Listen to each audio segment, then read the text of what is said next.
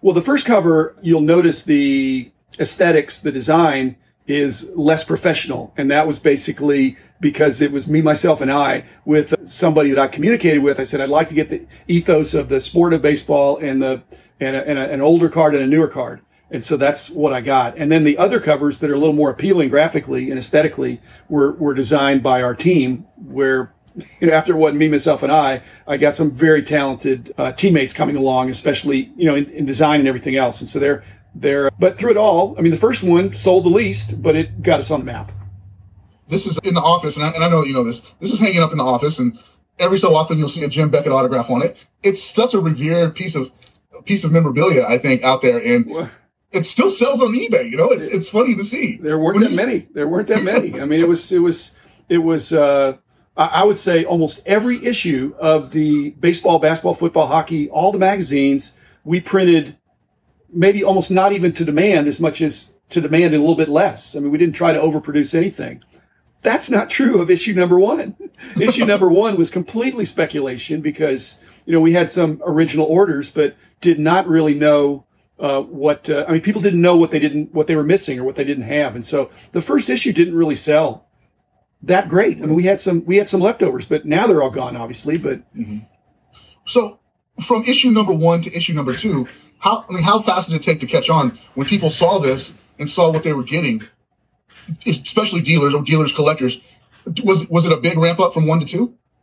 Eric, you're so generous with the praise. I mean, not only was it not a not a, a ramp up, it was like a drop off for issue number two. Really, and uh, and then three, and then four, and then five, and then six, and then it started building up, and then you could see a, kind of a steady climb. But you'll notice if you stack those, so issues two, three, four, five, maybe even six are maybe even tougher than number one to really? get if you go uh, to eBay or some other place. But then it started climbing, and you'll see that part of the climb again was the fact that I had some help in uh, the design and just it just it looked better. It looked better, and uh, probably I was getting better. The team uh, the team was forming, and but yeah, it it, it wasn't a, a, rocket ship. It was. Uh, it, it, sputtered a little bit, but I was undaunted. I mean, I was doing it as labor of love. So, you know, mm-hmm. you can't, can't, uh, I was unsinkable at that point because I was doing it.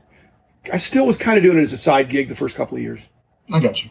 you. Did you still have the card shop? Is that what as well? No, no. The card no. shop I'd pretty much divested before I got into that because even when I was doing the annual price guide, it seemed like you know I probably ought to be you know backing off on that. And so, but the magazines for sure. You know, monthly mm-hmm. price guides. That was that was that was a, that was a pretty significant. But again, we only had the one. We didn't have football and basketball and hockey. But I was still doing the books, and then at some point it just got bigger, and it it was sufficient enough that I could start. I didn't take a salary for two years. I just, you know, but brought along really good people and, and it, it came together. So this is going to get a little bit into podcast talk, but one of those really good people you brought along was Dan Hitt, and you had him on, I believe, last week or the week before. Dan is a is a numbers guy. You're a numbers guy. I, he, Dan is almost like a machine. You put him in front of something, and he just he gets it done, and he works. I love I love that about him. But that that early team bringing on good people. That was imperative to the success of, of, of Beckett Magazine. Who else was there early on? It was yourself and Dan and who else? Well, you know, Pepper was before Dan even. Oh, yeah. You know, if you remember Pepper, uh, had some overlap with Pepper. who did a lot of the editorial stuff that kind of, and, and managed some of the, the price guide team. He did a, and, and did a lot of grading stuff, helped, really helped grading get to the, get to the popularity it, it now has. So, you know, my sister Claire, you know, who was, mm-hmm you know, just there from pretty much the beginning as well, did everything. The, what we did in the beginning, and Dan was, Dan was a good example of this, is that we really, I think, hired people with high integrity, good work ethic, but they were also versatile. And yet Dan, even though he was versatile, he really, he was somebody that I could really trust with football because he was such a football expert. And of course, I'd known him since he was a teenager because he used to work in the shop that I was part owner of back in the, in the late seventies. Mm that, that makes a lot of sense then to, to bring him on to be able to trust him like that. You mentioned grading. What when you guys were sitting down and, and conceptualizing grading and, and, bringing it to, to Beckett, tell me about that process and, and like what went into that to, before the launch. Well, I think at that point, Mark Harwell was the president of the company and uh, really was, uh, had come from a little bit of a coin background and really saw what PSA was doing, mm-hmm. not with envy or jealousy as much as why aren't we doing that? And so I think I was overly cautious, overly conservative, and probably was listening a little bit too much to critics who would say, well, how can you price the card if you're grading the card? And in reality, you know, so as we batted that around, Grant and Dan were key in that. Wayne Grove was involved in those discussions. Mark Anderson came along pretty early. But like I say, Mark Harwell was kind of messing with the slab and really trying to make sure we had some distinctives that we weren't just a copycat. Mm-hmm. Uh, but in terms of the grading of, of, the scale and the and the subgrades and all that, that was that was uh, Grant and Dan and Mark and I, I guess Wayne Grove too. So it, it just kind of came together. But it was again not an overnight success there either. We probably contemplated it for for more than a year, maybe a mm-hmm. couple of years. And then wow. we jumped out, we jumped in. We had a lot of the price guide guys doing the grading because they were, because that was the antidote to the criticism. All along, we had been grading cards whenever we were going. I mean, you've been a price guide analyst. When you go, if mm-hmm. you're at a show or you're getting, uh, it's incomplete data. If you just know the price the card sold for, but don't have any conception of the condition.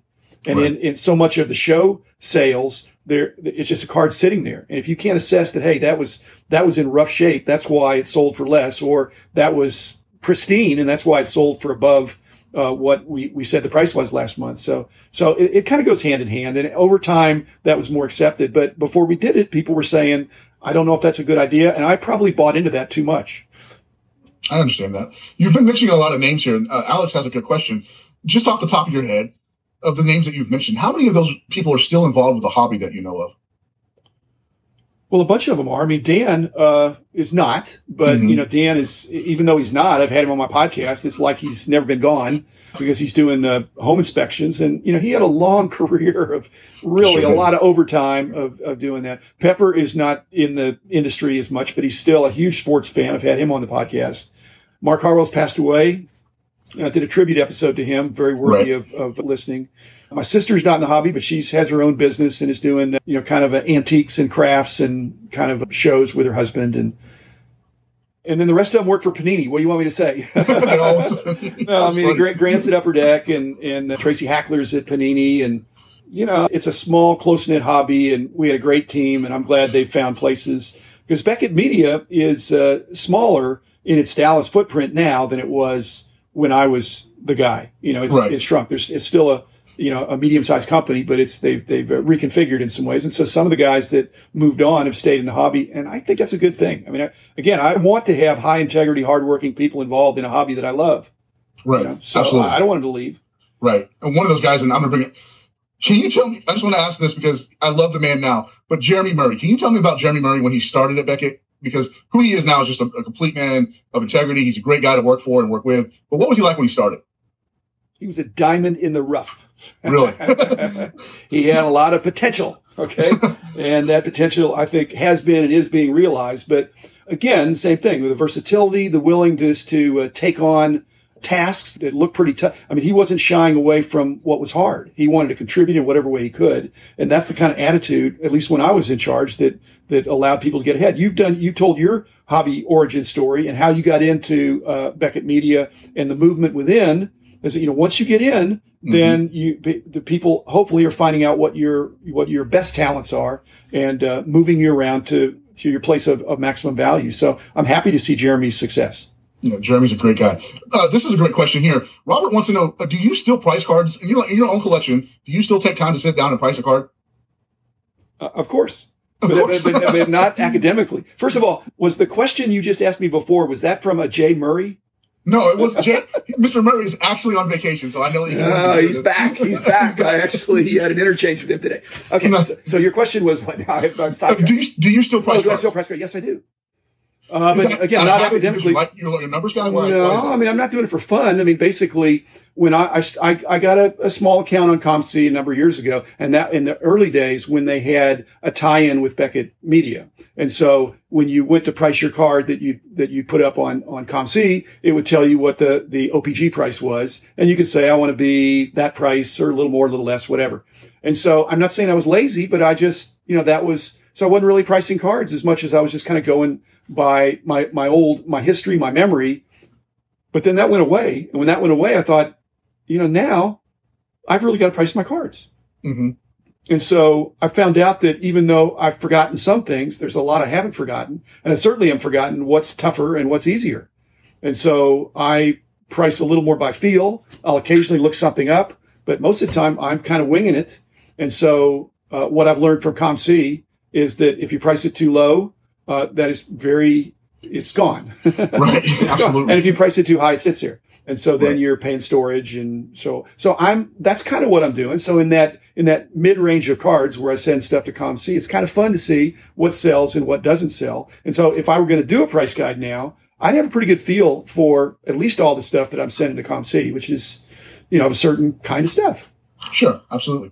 With that being said, what are you what are you collecting now? Has your has your collecting pattern changed at all, or do you still like the stuff you liked back when this started? Well, before it started in the 70s, I was like everybody else. I was trying to complete sets. And so, but again, once you get all the sets of the sets that people used to go after in those days, and then, and then instead of going beyond that, I kind of got into the price guides. And so I kind of stopped collecting in that way and just kind of mm-hmm. put my stuff on hold. And I frankly even sold some stuff long, long ago just to, just to not have it. But I got, and Rich has talked about this. I, I, I kind of thought, you know, if I'm going to do price guides and we're really going to be comprehensive, we want to be the leader in the industry, I ought to get some type cards because talking to, you know, putting prices on cards you've never seen and, uh, and putting them in an almanac or some other price guide where you don't even have a copy of the card. You know, it's just, so I would, so Rich and I, especially Rich, when we were at the Nationals, if we saw something we didn't have, and it, they weren't super expensive in those days, but we'd, we'd pick up a copy of something that we hadn't seen. And so I was, I, so my long answer is I became more of a type card collector. All mm-hmm. along, I've loved Clemente and, and, and I have a few local players that I kind of make sure I have enough to be able to show somebody if they come over. And you've seen, I have a little bit of a wall of fame where I've just, it's one card per player. So it's not a lot in depth. If somebody really wanted to see more of something, I could dig them out. But, you know, most people don't want to see a thousand different of a certain card. Right. And I don't have a thousand different of everybody, but if, but I probably have a thousand different Emmitt Smiths. I'm not even sure Emmitt would want to see a thousand different Emmitt Smiths. That's true. That's true. Although Emmitt might be that one one rare It's guy who possible. understands. Actually, he would want to he would want to pick him up and take him to his parents' card shop. exactly. That's exactly what I was going.